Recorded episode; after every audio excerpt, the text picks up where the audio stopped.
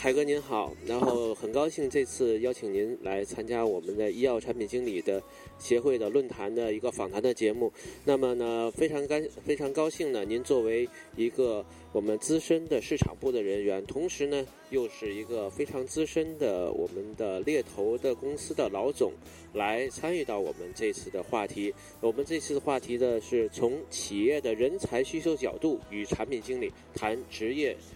生涯的一个规划，那么呢，想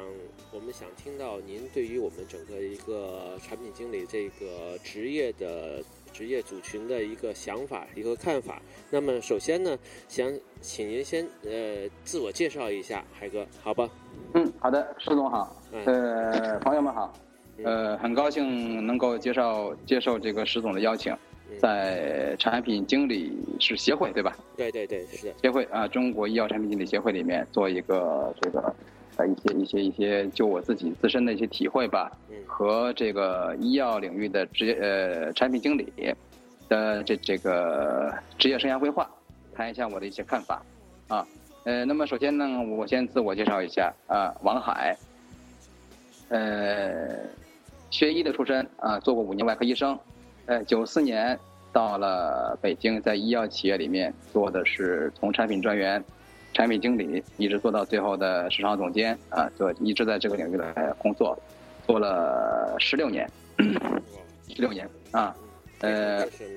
啊，是的，是的，也一般吧，呃，因为虽然是虽然是这个做了这么多年，但是呢，呃，我自己也有自己的一个缺憾啊，这个等一等一会儿再说。呃，那么呢，呃，做这个市场部的工作，呃，十六年之后呢，后来自己创业，创业做了一个猎头公司啊，专门针对医药领域的猎头公司啊，所以说是，呃，等于是这个公司是从二零一零年到现在是三年多啊。刚才石总说，呃，一个很资深的猎头公司的老板，这个有点儿，有点儿，有点与事实不太符哈。这个很年轻的猎头公司啊，那这是我的基本情况啊。是是非常感谢感谢那个海哥谦虚谦虚给我们一个做一个介绍。那么呢，我们转入话题，转入正题。那么呢，首先呢，想请您从职业规划的角度来谈一谈产品经理的一些前世和今生。因因为您是一个非常资深的一个市场部的一个前辈了，您谈一谈，呃，产品经理是怎么由来的？那么现在产品经理是各个企业的一个现在一个状况。呃，请简单谈一下。嗯，好的。呃，是这样的。呃，说起这个产品经理呢，呃，我想在目目前我们这个协会里面的，或者说在整个的医药领域的产品经理，呃，甚至说整个呃全社会的产品经理来来来来理解的话，都会想起或者说说起，呃，是这个产品经理呢是从保洁才开始开始有的。那么。一九二七年，呃，美国宝洁公司开始率先采用了这个产品管理制。那么第一个产品经理呢，或者叫产品管理者，叫尼尔麦克利，啊，这个我想很多的咱们同行都会知道这个人，啊，他也使呢这个宝洁公司成为全球产品管理的典范。啊，这是这个这个我想大家都知道哈。那么呃呃，七十年代以后呢，在欧美制药企业啊，欧美的制药企业。广泛采用了这个产品经理负责制下的产品管理制，这是呃七十年代，呃，那么产品经理当时呢被誉为叫产品的总经理，啊，那么我始终会跟我的同事或者朋友们说，呃，产品经理就相当于一个小孩的父母亲，啊，呃，在八十年代后期，这个跨国制药企业登陆中国以后呢，呃，一大批的品牌产品，像杨森的马马丁啉啊，那个达芬宁。中美史克的康泰克，那当然现在叫新新康泰克，还有芬必得，呃，诺华的福他林啊，呃，洛丁新等等这些品牌呢，都是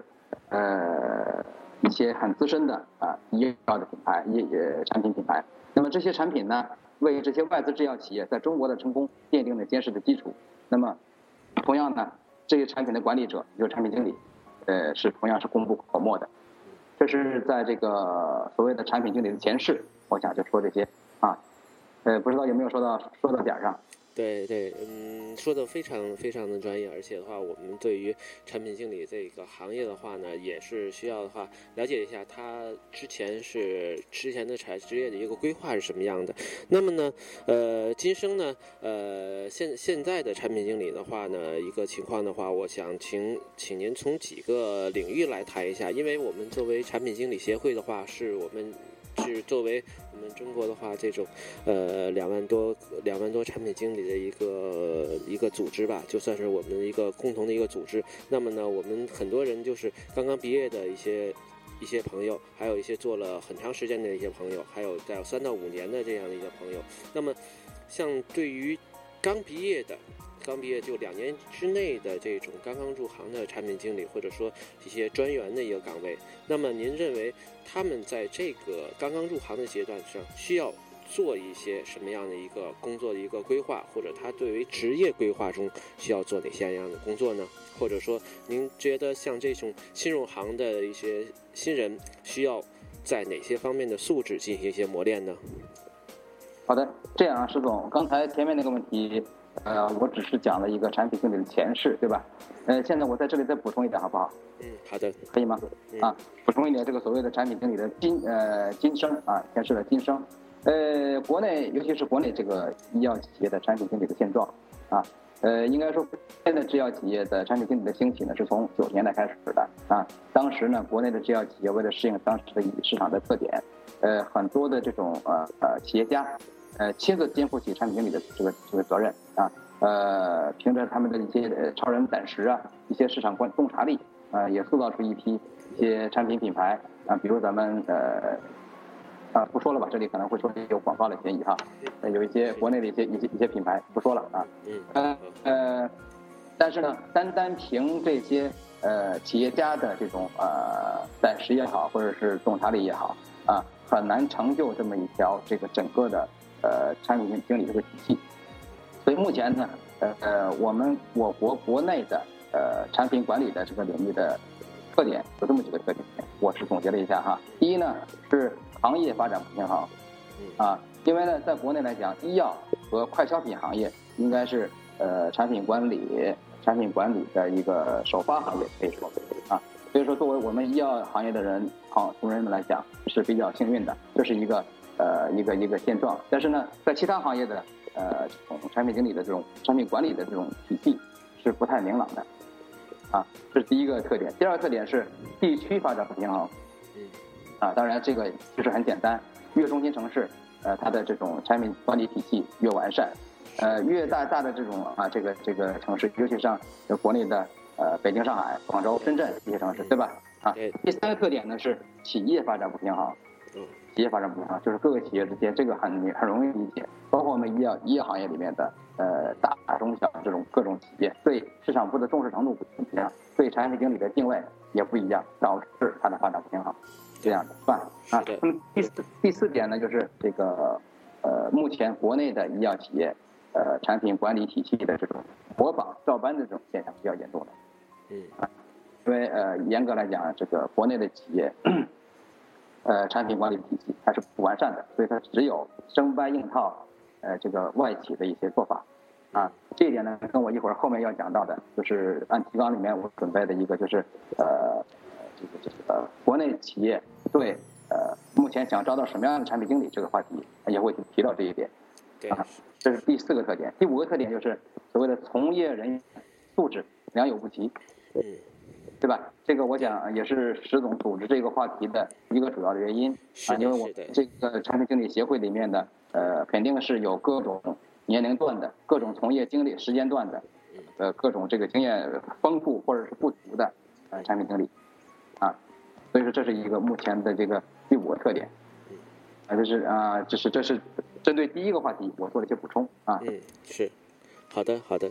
啊，那对呃，那对于我们这些，咱们话拉回来，我们对于这些呃初级的，刚刚毕业到我们年资在两年之内的这种初级的产品经理或者说产品专员，您认为他们的职业规划之中需要做哪些工作，或者说需要具备哪些那些相应的专业的素质呢？哎，好，这个问题这么问就我觉得应该是比较比较比较这个切题的，或者说我能够更好的来回答这个问题。嗯，呃，对，那个作为一个产品经理，呃，就是这个笼统来说啊，呃，需要这么几大类的一个素养或者知识。第一个呢是个人素养类的，嗯，啊呃，我这么总结这么几点：第一个就包括个人修养、创新能力、沟通协调能力、自我管理能力、工作压力的这种承受能力，或者抗压力。嗯，这是我们在个人素养类方面具备的这些这些能力。嗯，啊，当然这个每一个能力我不不去一一展开。啊，啊，第二个方面的能力就是产品管理类的能力，这里面包括呃战略管理知识、项目管理知识、时间管理知识、团队管理。嗯，啊，但是这里面这个时间管理知识里面呢，也跟第一个个人素养里面的自我管理能力也是有有相辅相成的地方。是，对吧？对。第三个方面呢，就是说呃呃产品管理类，啊，刚才就是我我讲的产品经理需要具备的这种能力或者素质。第一个是个人素养类，第二个是。产品呃管理知识类，第三个是产品管理类，啊，产品管理类里面包括呃产品规范管理、产品需求管理、产品项目管理、产品生命周期管理以及产品的品牌管理，这是我认为作为一个产品经理，首先应该，如果想从事这一行，首先应该具备的一些呃一些基本的素养和能力。对，是。这样，那你刚才谈的就是比较笼统的一些东西。那么从具体来讲，像我们很多朋友的话，就是刚入行的，呃，刚从大学毕业或者是毕业又一年的话，那么他现在的话，呃，需要做哪些方面的具体的一些工作？你能给我们做一下建议吗？嗯，呃，我想呢，这个就是可以结合呃职业生涯规划嗯这个话题一起来说啊。呃，如果说想从事产品经理或者产品管理工作，那么呃，按照这个呃一般的业内的人士的共识呢，可以说最好先做一两年、两三年的销售。哦。啊，如果说咱们做医药的产品经理，那么最好呢是能够去做两年左右的产品呃医药代表。嗯。是。而且这个医药代表呢，最好是是所谓的做处方的，或者纯那种学术的临床的推广。嗯。这是我的感受啊。呃，做药店的 OTC 代表呢，呃，也会找到一些感一些感觉，呃，但是可能会对这种。呃，真正的产品经理的这种进入，呃，帮助不如做一个处方药的临床推广的代表的这种呃这个这种更大。对，这是我的感受。嗯。哦，好的，好的。对。嗯，像这话，像这样的话，就是说，呃，您建议的是我们的代表了，我们的新入行的朋友是先建议去做两年的代表。那么像像现在的话，很多的职业的发展，像一些 CRO。CRO 公司的话也在大量的招聘人员。你认为的话，作为 CRO，如果是先入行做 CRO 的话，是不是做产品经理的话，是不是合适？或者说，我们 CRO 的话，它的发展方向是不是叫医学经理让发展？您觉得这方面是有相通点，或者说是有不同的一点不同的意见呢？呃，我比较赞同你刚才后半后半一句话，就是呃，如果做 CRO 可以往医学领域转化。嗯。啊，呃，CRO 它的职能和产品经理的职能，呃，还是不太一样的。呃，CRO 它的做的工作呢更专一些，嗯，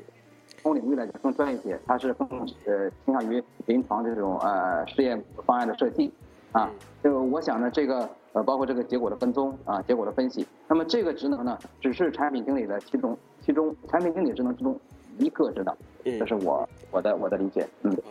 好的，好的。我的理解就是说，我们作为作为一个产品经理的话，我们可能要面对的，今后要面对的两方面的客户，一方面是内部的客户，一方面是外部客户。外部客户很好理解，就是我们的医生，我们的我们的患者。那么内部客户呢？那么就要。和我们的医药代表相进行沟通。那么，先做我们的，先做医药代表，了解一下客户需求。那么，对于产品经理今后的发展是非常有意义的。您看我的观点是不是说是跟对您？没错，没错，没错，对的。嗯，好的，好的，非常感谢，感谢海哥。然后，那么。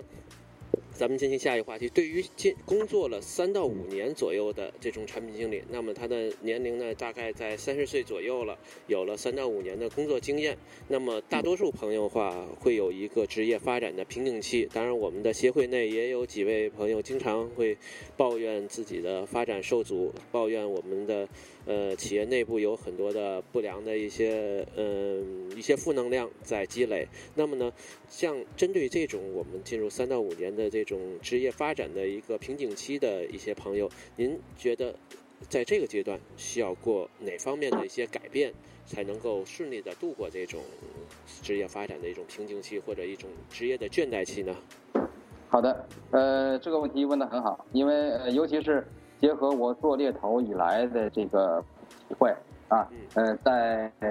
职场上很多的人会遇到这个瓶颈期，当然包括我自己在内。呃，在做了大概三年多的时候，确实有瓶颈期，不知道下一步该往什么地方走。对啊，那么结合我自己的感呃体会和呃我的一些一些一些呃总结吧，那我觉得在这个时候呢，最重要的是形成自己的特点，嗯，或者说形成形成自己的知识体系。嗯，知识体系。那么，呃，即使说在一个企业里面，你觉得这个企业会有这种那样的问题，呃，这种那种问题，对吧？呃，尤其是在我做猎头以后，会觉得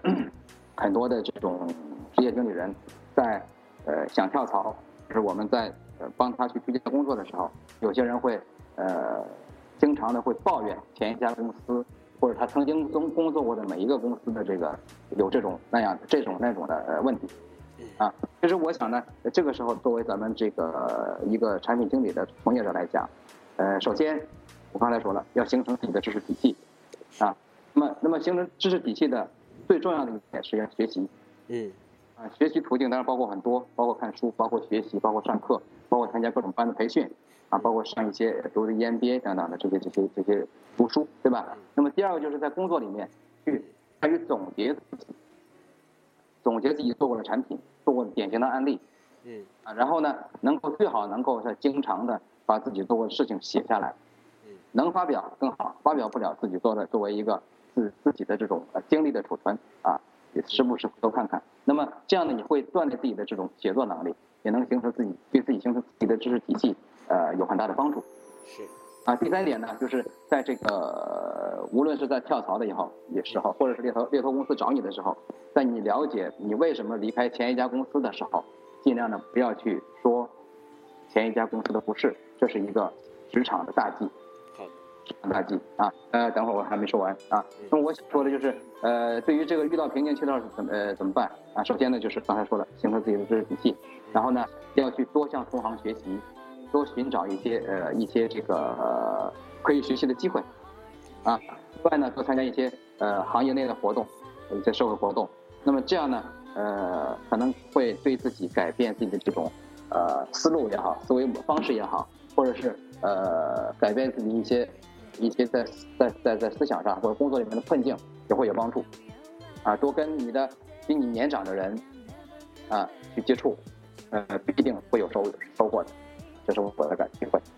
是是，感谢感谢海哥，而且的话，海哥也提出了大家要多学习、多分享。那么学习呢，呃，我们这个协会的目的呢，也是来建立一个大家共同分享、共同学习的一个平台。包括我们的呃之前组织的公开课，包括我们这次组织的一个产品经理协会论坛。然后分享呢，也是希望呃，如果能够听咱们这个节目的一些我们像这个年资的一些朋友的话，也能够能够不藏私的来。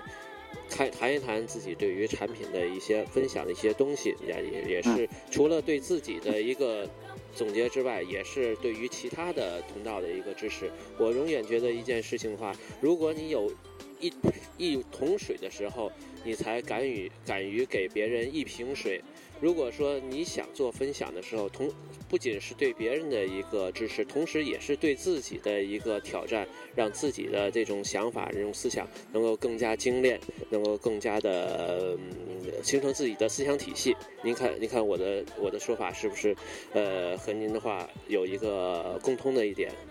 那对，叫很就是说叫殊途同归或异曲同工。那我想再补充一点呢，就是呃，因为呃石总也是在组织你们这个论坛里面的一些分享会。那么这里呢，我插一个小广告，我平时也在组织上面的公益分享会啊。呃，讲课的不收钱，听课的也不收钱啊。呃，这样的，也许我们以后有些事，我们可以大家一起来做。啊，共同的目的就是为了共同共同的目的，就是为了提高咱们所有的职业经理人，当然也包括产品经理们的这种呃个人的这种市场核心竞争力，嗯，为自己在职场里面更好的发展去呃打造一些创造一些机会。嗯，好啊，没关系，这个之后的话，我们会在文字稿上。让您留下您的联系方式，包括您的微信号，也经常的话，我们要过去来关注一下您的各种的活动。我本人也是也也很有幸参加过您的一次活，您的一次活动，但是后来的几次活动因为时间的关系都没有办法参加，也非常非常的遗憾。然后这次组织的上次。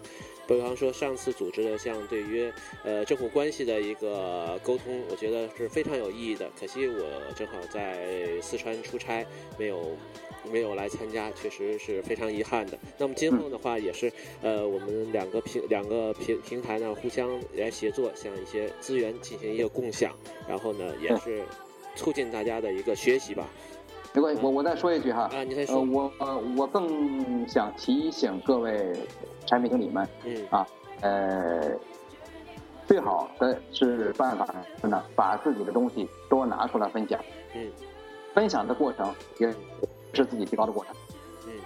因为我们的产品经理有一项职能就是做产品知识的这种呃 PPT 嗯。那么 PPT 这种本身是一个产品，只是限于产品知识的这种分享，对吧？跟你的医药代表分享，跟你的这个客户去分享。但是我的意意思是，能够更多的把自己平时工作里面的一些经验，甚至教训，多做成这种课件也好，或者做成这种 PPT 也好，跟大家去分享啊，多参与咱们协会产品经理协会的这些呃公益分享分享的这种机会，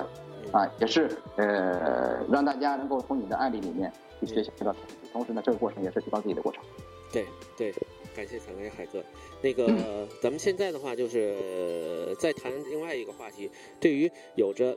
呃八年以上的一个工作经验，就是说比较资深的这种产品经理，那么呢，这样的话呢，这个阶段的话，就是从一个中层干部向高层进行发展的这种。阶段就是从一个中层的干部向高高管来发展的时候，您认为从这种事业发展的角度，应该着力在哪些领域的技能和能力进行培养，才能够成为我们这种职场上的一个宠儿？因为这个阶段的话呢，呃，是一个大浪淘沙的阶段，如果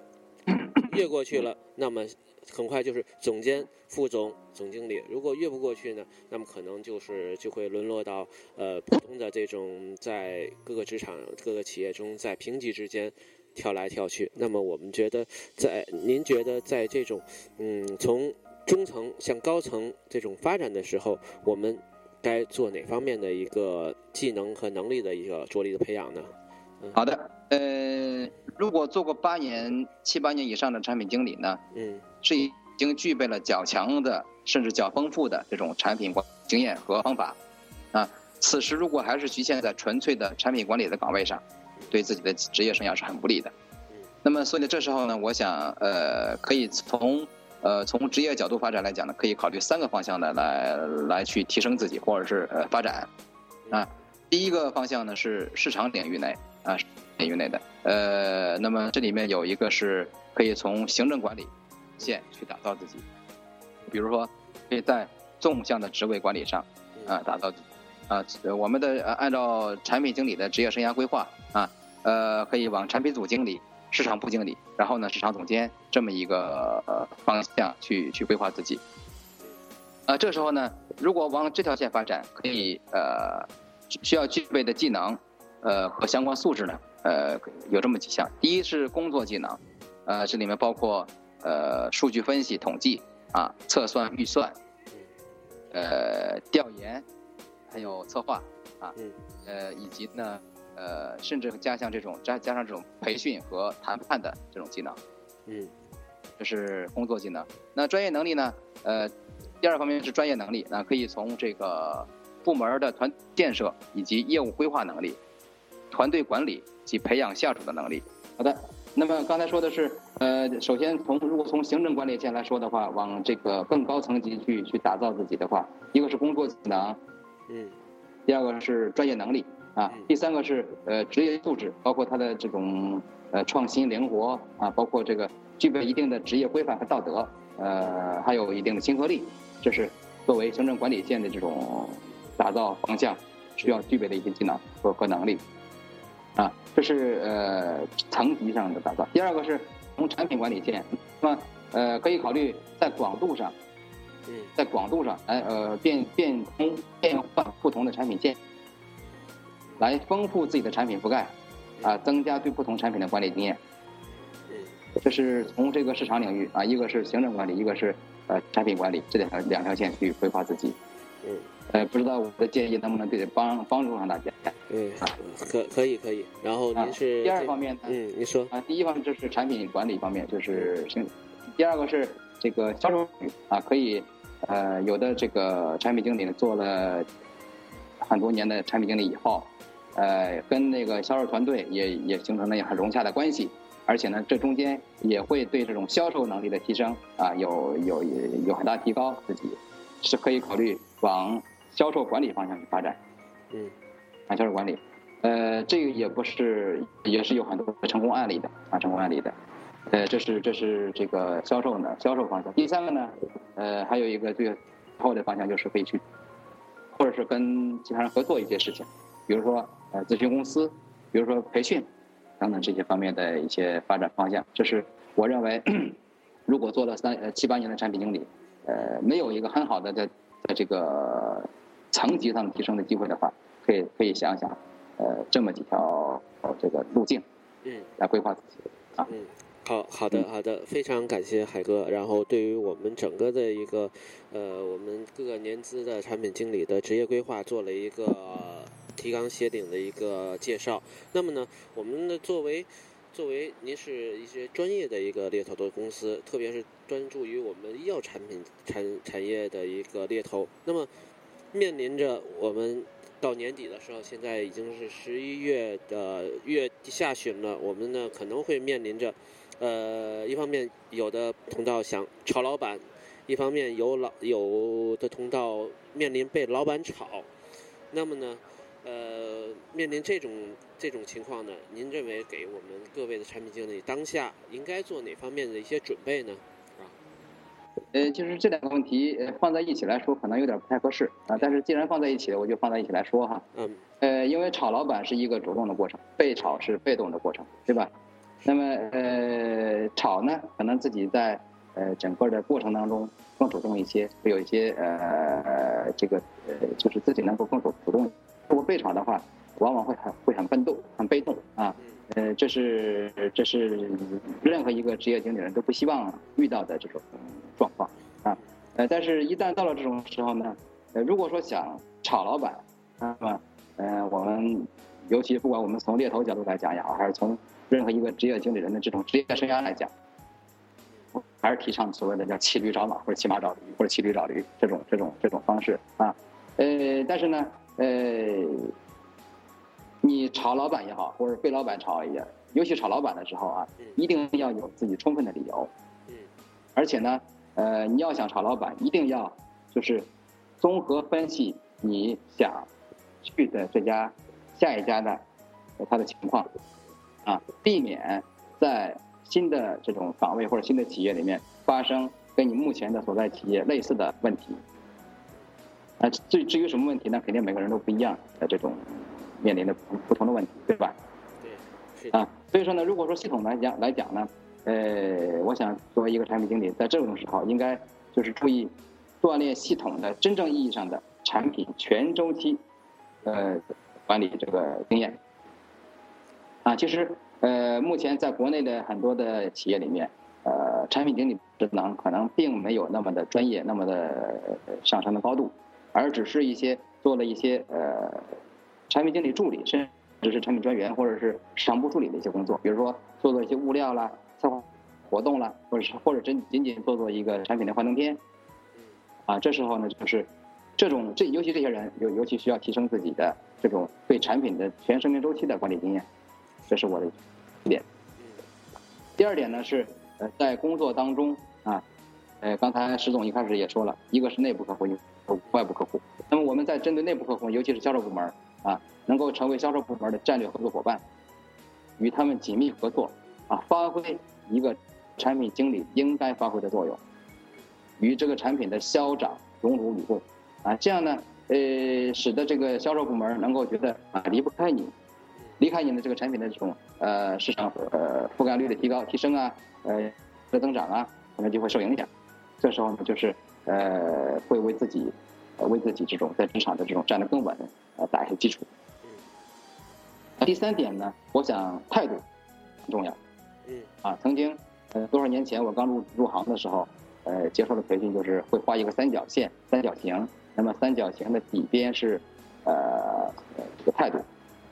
，attitude。那么呃两个腰线呢，一个是呃知识 knowledge，一个是 skill skill 的技巧。啊，这时候呢，所以说我想说呢，在第三点就是态度比能力更重要。啊，如果能力不及，宁可可以用你更加勤奋的工作，呃，去赢得老板的认可，啊，从而为自己在后面的这种有更多的机会呃去做准备。啊，第四点就是在职场人，我认为啊，不管是产品经理也好，甚至其他的呃职业经理人，呃，要积极承担额外的工作，额外的工作，给自己在工作领域方面的这种叫准备备胎。对。啊，人呢，呃，经常会在职场会碰到一些人，就是老板让我干什么，我就我就干什么，啊，稍自己不太沾边的事情，我就不去碰。呃，那么现在这种积啊经验呢，你的积累很少，但。呃，公司内部有了其他更好的机会，你可能就没有失去这种你去竞聘或者是老板选择你的机会。这呃难免被老老板嘲笑。嗯，是啊，这是我想说，嗯，啊，四方面，哎啊。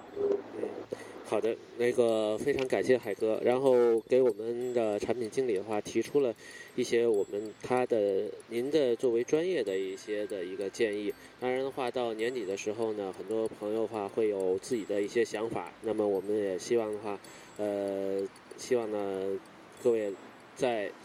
被炒或者炒之前呢，做好自己的一些准备。然后比方说我们的呃思想的一些准备、资金的一些准备，还有我们像文。文案的一些准备，这些都是都是我们的各位同道的需要注意的。然后要做有准备之战。那么呢，呃，刚才刚才海哥也提到了话，我们的一些朋友的话，现在的话，甚至于我们的产品经理 PM PM 有时候都仅仅是 PPTM，就是作为只会讲幻灯片的一些产品经理。那么呢，呃。呃，这是一个历史上的历史上的一个严格来决定的。但是呢，从今年来讲呢，特别是我们的新的一些新形势情况下，对于对于商业贿赂一个打击，对于垄断的一个打击之后呢，我认为在整个的一个市场化今后呢，会朝专业化、品牌化的一个发展。那么呢，这种新形势下，那么我们中国国内的医药企业的话呢，对于市场部的人员呢，肯定会有一个新的一个要求，不仅仅是要讲。会讲 K P P P T，希望他肯定有更多的一个呃专业化的一个要求。那么呢，呃，从您专业的角度来讲，作为呃作为乙方企业的话，需跟您来谈的话，肯定有一个沟通。那么作为乙方企业，需要招募到哪种类型的人才是他们的一个需求？就是作为乙方的需求，您总结一下，乙方需要。希望招到哪项的一些人才呢？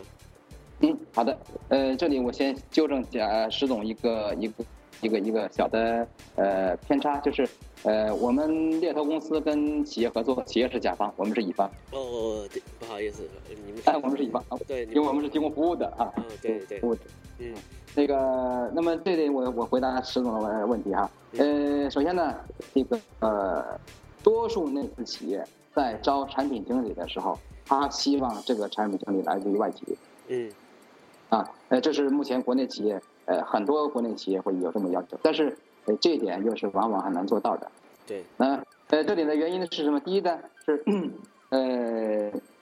外企的人和内资企业的人之间好像有一个无形的壁垒在那儿啊，有一个一个一个一个一个一个啊防火墙啊，互相的都是有点不太不太兼容的，呃，而且。呢，呃，尤其是外企的产品经理，我认为他是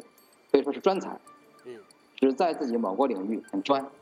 但是呢，内资企业呢，由于他对市场部的定位的呃问题，定位的原因啊啊，往往会造成这种内资企业对产品经理的期望，呃，更多的是全才，嗯，更多是全才啊。这时候这种情况下，就是我说从外企来呃招这种产品经理到内资企业来是有很大难度，很大难度啊，除非说。呃呃，最近我们也会经常会遇到这种这样的单，接到这种单子，呃，什么情况下呢？就是这个企业的规模啊，这是第一点；第二点，它的产品还有这种它的优势，尤其是是独家产品或者是一一类新药这种这种这种情况下，它有很强的核心竞竞争力。这时候呢，有可能会，当然呢，其他的一些一些你个人必须的条件，比如说高薪啊，比如说这种好的 title 啊。这个情况下，有可能会吸引外资企业的呃产品经理，当然前提是这个产品经理可能在外企的也是遇到了瓶颈，啊，上面没有上升空间，这时候才可能说我会考虑内资企业的机会。嗯。啊，呃，接着回到咱们本题上来啊，就是国内企业除了说是希望能够找招到这种外企的产品经理以外呢，其他的一些条件，他希望是第一，既懂销售，又专于市场管理。呃，产品管理的这种复合型人才，那这点又回到我们一开始说的，最好做两年的销售再来找合适。对啊，是所以说这个企业的目前这种需求。第二个是人要有创新能力，而且市场敏感度和敏感度比较高，还要有一个比较好的组织协调能力，因为在内资企业，它的各个部门之间，呃，销售的各个大区之间、各地区之间，呃，市场部、销售部之间这种协调是很重要的。啊，在座的各位，呃，就是我们的这个论坛里面的各位产品经理，也能有这种体会，就是在企业里面，市场部和销售部往往是一个两个互相矛盾的部门。嗯，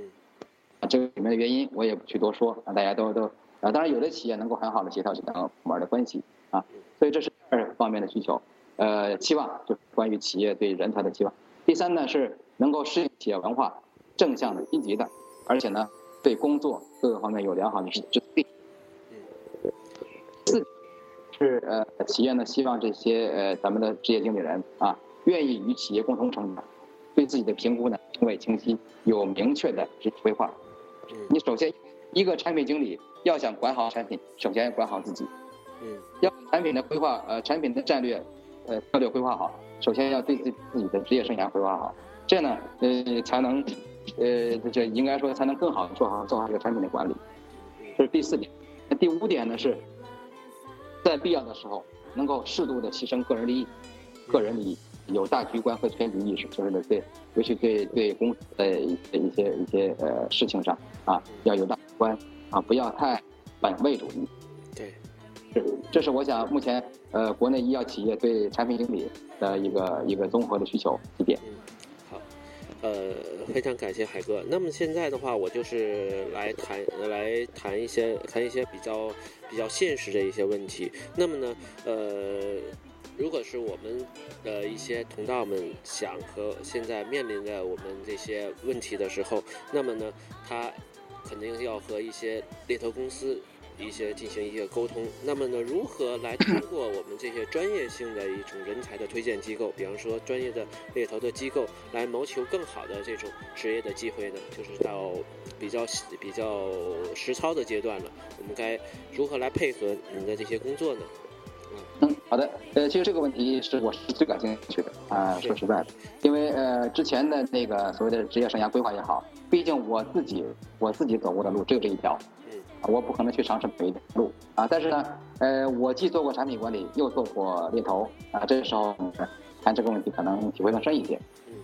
啊，首先我想提醒各位同仁啊，呃呃，跟猎头的这种联呃联系啊，这中间需要这个呃注意注意两个主要的点。第一呢是让猎头顾顾问清楚你自身的发展方向，这还是跟前面的这个自己的职业生涯规划有关系。对吧？啊，也第一清楚你的发展方向、兴趣爱好以以及你的优劣势，然后呢，让专业的猎头顾问帮助你规划职业生涯，尤其是在我们遇到瓶颈的时候，或者是想跳槽的时候啊，呃，这个能够更多的跟猎头顾问顾问保持沟通，啊，这是第一点。第二点，我建议呢，呃，我们作为一个职场人士，能够与这种资深的猎头顾问建立长期的互动，长期的互动啊，呃，因为企业有些中高端职位的需求是不对外开放的，不会在招聘网站也好，企业的自身的网站也好去发布这些信息的，尤其是有的职位他目前人还在岗，老板想换人，嗯，啊，这些这些机会呢，只有猎头顾问那里才有这种这种信息。是两个正向的建议。那么在呃，作为一个呃咱们职场人士呢，跟猎头打交道的时候，要避免几个误区。嗯，这里我想重点说一下，可以吗？好好的。几个误区。第一个是，呃，换工作的时候才想起与猎头联系啊。平时呢，呃，感觉自己呃不需要猎头，那么也会。尽量避免跟猎头打交道，包括接猎头顾问打来的电话啊。呃，如果说呃在着急换工作的时候才想起猎头，那么其实已经晚了，因为人脉的建立是需要时间的啊。所以我建议呢，每一个职业经理人啊，每个产品经理朋友，在自己的圈子里面应该有两到三个比较要好的猎头朋友。啊，以便呢，在有需要的时候能够提前行动啊，提前采取行动。呃，这时候呢，你的呃跟你要好的猎头朋友也会用心的去帮你寻找一些更好的机会啊，这是第一个误区。第二个误区是，呃，有的呃朋友们是朋友是想在自己急于啊离开限定的职位，或者说在呃带。待岗状态的时候啊，想花点钱啊，让猎头公司，呃，把自己推到推荐到自己想去的企业，呃，因为呢，这个猎头公司跟。中介公司的区别的一个重要的的一点就是，呃，猎头公司是不收取候选人的费用的啊，他只是收取他所服务的企业的服务费啊，不需要收收取呃候选人的费用啊，所以说这是一个呃不太可能的事情，或者说也不太呃现实的事情啊，所以尽量避免这种事情。第二，这第二点，第三个误区呢是。呃，有的这个后职业经理人会把自己的简历群发到群发到很多个猎头顾问的邮箱啊，呃，以为这样可以自己可以给自己增增加很多的机会，增加机会。呃，但是呢，呃，往往猎头呃顾问呢会在呃看邮箱的时候啊，呃，对一些不招自来的简历，可能往往反而会没有兴趣。啊，呃，更倾向于自己用心寻访到的啊，呃，一些简历啊，所以说这时候呢，最佳的策略就是看能否挑出呢，呃，几个呃两到三个这种呃比较好的猎头猎头顾问啊，跟第二个点是一样的啊，要保持长期联系啊，以便于呢他们在有合适的机会的时候，能够想到你啊，呃，就是群发邮件是不太合适的啊。第四点呢，第四个误区是，呃，有一些朋友呢，可能这种职业经历不是很漂亮啊，工作换的比较频繁，呃，而且又没有一些很正当的理由，很正当的理由啊，就会编造虚假简历啊，编造虚假简历。给简历造假，以便获得猎头的关注啊，这也是呃需要避免的吧？因为呃猎头顾问在给企业推荐候选人的时候啊，最后是要做一个背景调查的啊，呃而且调查的是很很详细，包括你的你你的学历呃情况，呃身份证的信息啊，还有你的所工作的每一家单位的。这个背景调查啊，所以说呢，呃，在这个职场也是需要讲诚信啊，讲信用的，这是第四个误区啊。第五个误区呢，就是有的候选人啊，尤其是做的比较这个高端的候选人，会在没有预约的前提情况下，呃，直接到猎头公司做陌生拜访。啊，希望呢，呃，引起猎头公司的注意啊。但是这种情况往往是，呃，还是不受欢迎的，因为还还是回到第一，呃，第一条啊，应该跟猎头顾问保持一些长期的沟通和联系。呃，这样的陌生拜访会往往会浪费双方的时间，而且效果很差。啊，好，第六个误区是，呃，委托自己的秘书或者朋友，呃，与猎头去联系啊，这样的情况呢，往往出现在一些呃大型集团公司的总裁或者副总以上级别的，呃，他们碍于面子啊，懒得写简历，甚至懒得与猎头去接触，呃，会把自己的这个事情委托给自己的秘书或者助理，呃，这种情况也不少啊，呃，这是一个。呃，甚至有些人不会，就是不写简历啊。呃，这种情况呢，呃，对于呃保护个人隐私是有好处的啊。但是呢，没有详细的文字简历，也没有见过呃候选人本人啊，通过猎头猎头找到一个适合自己的机会也是很难的。这是第六个误区。第七个呢，就是呃防范意识很强。啊，防范意识很强，不愿意透露自己的信息，呃，只想和企业方的老总去接触，这是在猎头工作当中会经常遇到的一些人啊，不想跟 HR 直接见面，不想跟猎头顾顾问直接见面，呃，直接打交道，就是直接想跟老总去谈，这是。第第七个误区，这种情况下呢，呃，是很难，应该说很难是推长，因为，呃，一个企业的既然董事长老总啊，肯定会很忙的，呃，他也不会呃那么一下子就直接跟候选人去接触啊，除非说呃这个候选人很有名啊，企业呢呃定向定向挖挖人啊，定向挖人，指明去呃要这个候选人，有可能会是这种情况啊，满足这个候选人要求，否则的话，一般的是很难的。这是第七个误区啊，第八个误区呢，就是呃把猎头呢作为年终自己自己在职场骑驴找马的工具啊，呃有些人一到年终啊快发年终奖之前，很多人会去谋求猎头的帮助啊，帮自己找一些机会，但是呢，往往呢是猎头帮他找到机会了，他也去面试了，甚至呢。企业方的 offer 也发了，也确定了上岗时间，但当这个呃企业，当候选人向他的前一家公司或者现在还在岗的公司提出离职的时候，啊，企业可能就会不放人啊，给他加薪或者给他一些职位呃晋升的机会，那么这样的候选人就会在这种情况就会权衡利弊啊，留下来继续上班，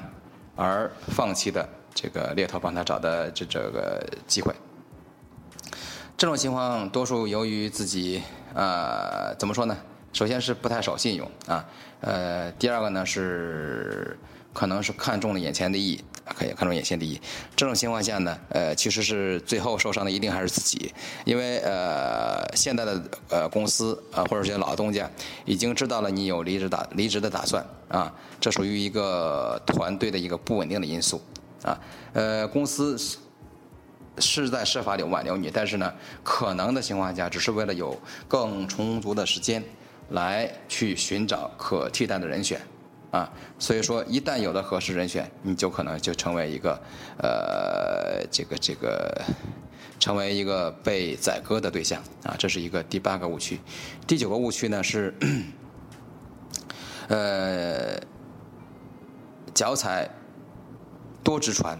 啊。寻找、寻找或者期待，呃，一个薪资更好的机会，就把薪资放在第一位啊，会接受很多多个猎头顾问的推荐，或者多个机会的这种选择，然后呢，手里拿的好几个 offer，offer，然后我更只是更希望选择一个呃薪资最高的一个机会啊，呃，在这个误区里面呢，我想说的是，呃，就适合的才是最好的。啊，这个那么所谓的适合，指当然包括工作的内容啦，公司的前景啊，自己在公司里面的发展空间啊，当然也有薪薪资待遇、工作环境等等这些需要综合考量的因素。所以说，高薪并不意味着你就能够为企业创造更更呃很高的价值啊。如果不根据自己的实际情况，一味的来追求薪资待遇啊，最后会让自己的职业生涯啊越来越不理想。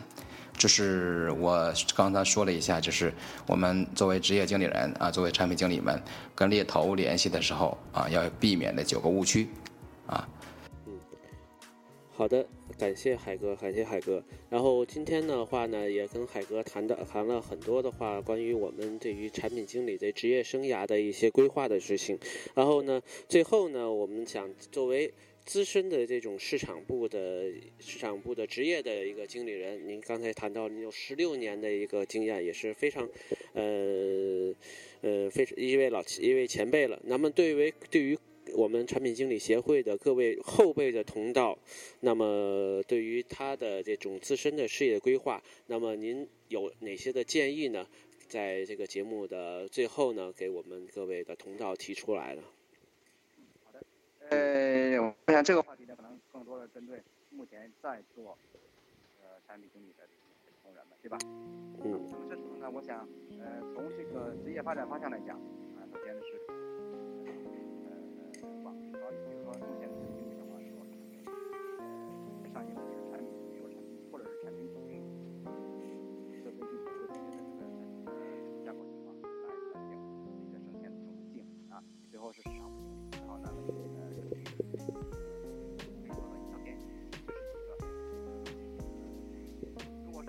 呃，不想在这条路去做一个一个上升的发展呢，往这样的一个目标做做产业师，甚至呢可以去创业做一个呃学术推广的代理公司，这是作为资深的产品经理做的事情。目前在在我们的这个现实生活里面也有一些这样的公司，去专门代理一些中小企业的呃学术学术推广。啊，这是一个职业生涯的一个规划。那么，呃呃，作为作为一个，如果是作为一个职场新人，或者是整个这个呃产品经理这个在规划的时候呢，我想，呃，首先呢要做到知己知彼，啊，百战不殆，这是百战不殆，这是我们呃古代这个战争的时候啊一些总结下来的一些一些规律，知己知百战不殆。在做职业规划之前啊，做好的是呃，知道对方的情况，知道企业的情况，然后知道自己的情况，这是第一点啊。呃，那么了解自己呢，就所谓的知己，呃，需要有这么几方面：第一，自己的才能、才干啊；第二个是自己的才干能够与什么样的公司或者什么样的岗位去匹配；第三点呢，是要选择具有发展潜力的公司，而且呢，自己的。要符合这个企业的生长成呃呃，符合这个企业的呃企业文化，这是这是我想给大家一个建议。第一点，第二点呢是要所谓从大梦想到小目标，大梦想到小目标啊，呃在做出自己一个长远的规划以后呢，要每一步每一步都给自己制定一个目标啊。我们按照所谓的叫 SMART 原则，我想在座的各位知道这个 SMART 原则什么意思。那么把这个原则利用呃运用到自己的职业生涯规划的这个过程当中来啊，也是一个很好的办法，是我的一个一个经验。啊，第三点呢就是做你能做的事情，你能做的事情。啊，呃，这不要所谓的就是在职场，切记要眼高手低，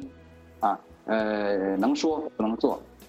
所谓的或者说叫天朝的把持。啊，这是这是在职场比较忌讳的。嗯，我想这个话题，我先说这些，看看石总还有什么建议，是是什么要要要我说的。嗯，好的，非常感谢海哥。然后呢，我们这次的话呢，访谈呢，呃，得得到您的大力支持的，非常荣幸能够邀请到您。那么最后呢，您方便一下留下您的联系方式呢，以供我们的这位同道的话，有一些自己的职业的一些问题呢，跟您咨询一下。您方便留下吗？没问题。呃，王海，手机号三八零幺三三三六八。嗯，好啊。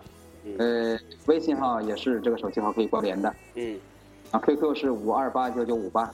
嗯，好，五 QQ 五二八九九五八。然后呢，您的联系呃手机手机号码我再给大家重复一下，呃幺三八零幺三三三四六八。好。嗯，对的。嗯，好，我们的一些同道的话会有问题的话呢，希望，呃，能够赶着，嗯，您不是特别晚的时候，然后给您打电话，希望您能够呃能够不厌其烦的来回答一些我们同道一些问题啊。没问题好，没问题。嗯，好，呃，感谢感谢海哥。然后呢，这次是我们的，这次是对于海哥的一次第一次一个访谈，也希望今后呢，如果有一个比较好的一个话题或者比较好的时段呢，也再继续来请海哥过来和我们的我们各位医药产品经理的同道来谈一谈的职业规划的一些问题。感谢海哥，嗯，好，谢谢石总给我这个机会，也希望能够借这个机会跟呃呃协会里面各位产品经理呃做好朋友，呃也希望大家能够呃也没事有事多跟我联系，我这个人是一个非常喜欢交朋友的人，谢谢大家。哎，谢谢各位。好，好，呃，在节目最后呢，预告一下，我们下一期节目呢会邀请我们协会的黄春娟来谈一谈她的生活和她的工作，敬请各位同道同道支持。好，今天的访访谈就到这里了，感谢海哥，感谢各位，好，嗯好，谢谢石总，再见，再见，再见。哎好。有一世。